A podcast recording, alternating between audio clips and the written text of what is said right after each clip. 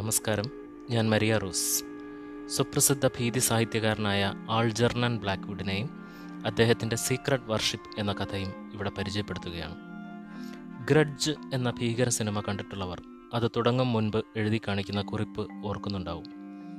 When someone dies in the grip of a powerful rage a curse is born the curse gathers in that place of death those who encounter it will be consumed by its fury അതിശക്തമായ ക്രോധത്തിന് വിധേയമായി ഒരാൾ മരണപ്പെടുമ്പോൾ ഒരു ശാപം പിറവിയെടുക്കുന്നു.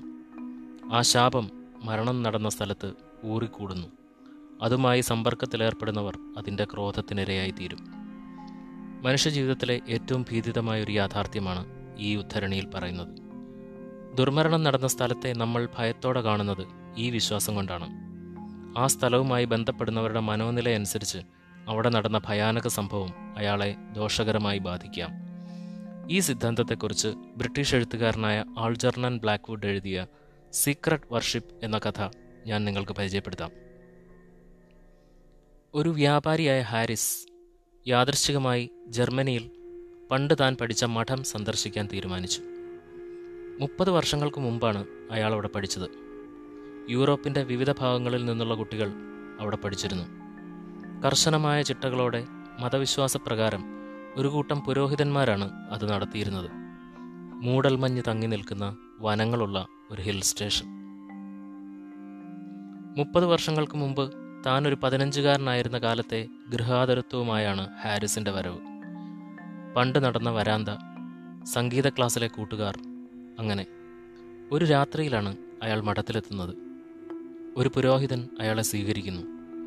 ഓർമ്മകളിൽ മുഴുകിയെത്തിയ ഹാരിസിനെ അയാൾ പുതിയ വിദ്യാർത്ഥികൾക്കും പുരോഹിതർക്കും പരിചയപ്പെടുത്തുന്നു. രാത്രി വൈകുന്നതോടെ അവിടെ വിചിത്രമായ ഒരു ആചാരം നടക്കാൻ പോകുന്നത് പോലെ ഹാരിസിന് അനുഭവപ്പെടുന്നു. മുറിയിലെ വെളിച്ചം മങ്ങുകയാണ്. സംഗീതത്തിന് ഒരു പൈശാചിക സ്വഭാവം. പാടുന്നവരുടെയും പുരോഹിതരുടെയും എല്ലാം മുഖം പണ്ട് മുപ്പത് വർഷങ്ങൾക്ക് മുമ്പ് ഉണ്ടായിരുന്നവരുടേതുപോലെ തന്നെ. യാത്ര പറഞ്ഞു പോകാനിറങ്ങിയപ്പോൾ കറുത്ത മേൽക്കുപ്പായം ധരിച്ച ചിലർ വാതിൽക്കൽ പ്രത്യക്ഷപ്പെട്ടു. ഒപ്പം ഭീതിജനകമായ മന്ത്രോച്ചാരണങ്ങൾ ആരംഭിച്ചു. അത്യുന്നതനായ അസ്മോഡിയൂസ് അവൻ വരികയായി അവൻ വരികയായി എന്നിങ്ങനെ. ഒപ്പം അസ്മോഡിയൂസിന് ജീവൻ ബലി നൽകാൻ സ്വയം തയ്യാറായി മടങ്ങിയെത്തിയ ബ്രദർ ഹാരിസിന് അഭിവാദനവും. ഭയത്തോടെ നിന്ന ഹാരിസ് ദൂരെ ഇടനാഴിയുടെ അറ്റത്ത് നിന്ന് കറുത്ത മേലങ്കി അണിഞ്ഞ ഉയരമുള്ളൊരു രൂപം പ്രവേശിക്കുന്നത് കണ്ടു. സുപ്രസിദ്ധ പാരാസൈക്കോളജിസ്റ്റ് ജോൺ സൈലൻസ് പിന്നീട് വിവരിച്ചതനുസരിച്ച് പൈശാചിക ആരാധനയും കരിങ്കുർബാനയും നരബലിയും കണ്ടുപിടിക്കപ്പെട്ടതിനെ തുടർന്ന് ആ മഠം പത്തു വർഷങ്ങൾക്ക് മുമ്പ് നശിപ്പിക്കപ്പെട്ടിരുന്നു. എന്നാൽ അവിടെ നടന്ന ഭീകര സംഭവങ്ങളുടെ അമൂർത്തമായ ആവർത്തനങ്ങൾ ആ പ്രദേശത്ത് അരങ്ങേറിക്കൊണ്ടിരുന്നു. പഴയ ജീവനുള്ള ഓർമ്മകളുമായി അവിടേക്ക് പ്രവേശിച്ച ഹാരിസ് ആ സംഭവങ്ങൾക്ക് വിധേയനായി. ജോൺ സൈലൻസിന്റെ വിവരണമനുസരിച്ച്. പൈശാചികമായ സംഭവങ്ങളാണ് അമൂർത്തമായി ആവർത്തിക്കപ്പെടുക. അതിനാലാണ് ഹാരിസിന്റെ ഗൃഹാതുരമായ സംഭവങ്ങൾ അവിടെ ആവർത്തിക്കാതിരുന്നത്. ഓരോ ദുർമരണം നടന്നയിടത്തും ആ സംഭവം ആവർത്തിച്ചുകൊണ്ടേയിരിക്കുന്നു. ഗുണപാഠം. നിങ്ങൾ വിശ്വാസിയായാലും അല്ലെങ്കിലും ശരി മനഃശാസ്ത്രത്തിൽ വിശ്വസിക്കുന്നുവെങ്കിൽ ദുർമരണം നടന്നയിടത്ത് അസമയത്ത് പ്രവേശിക്കാതിരിക്കുക.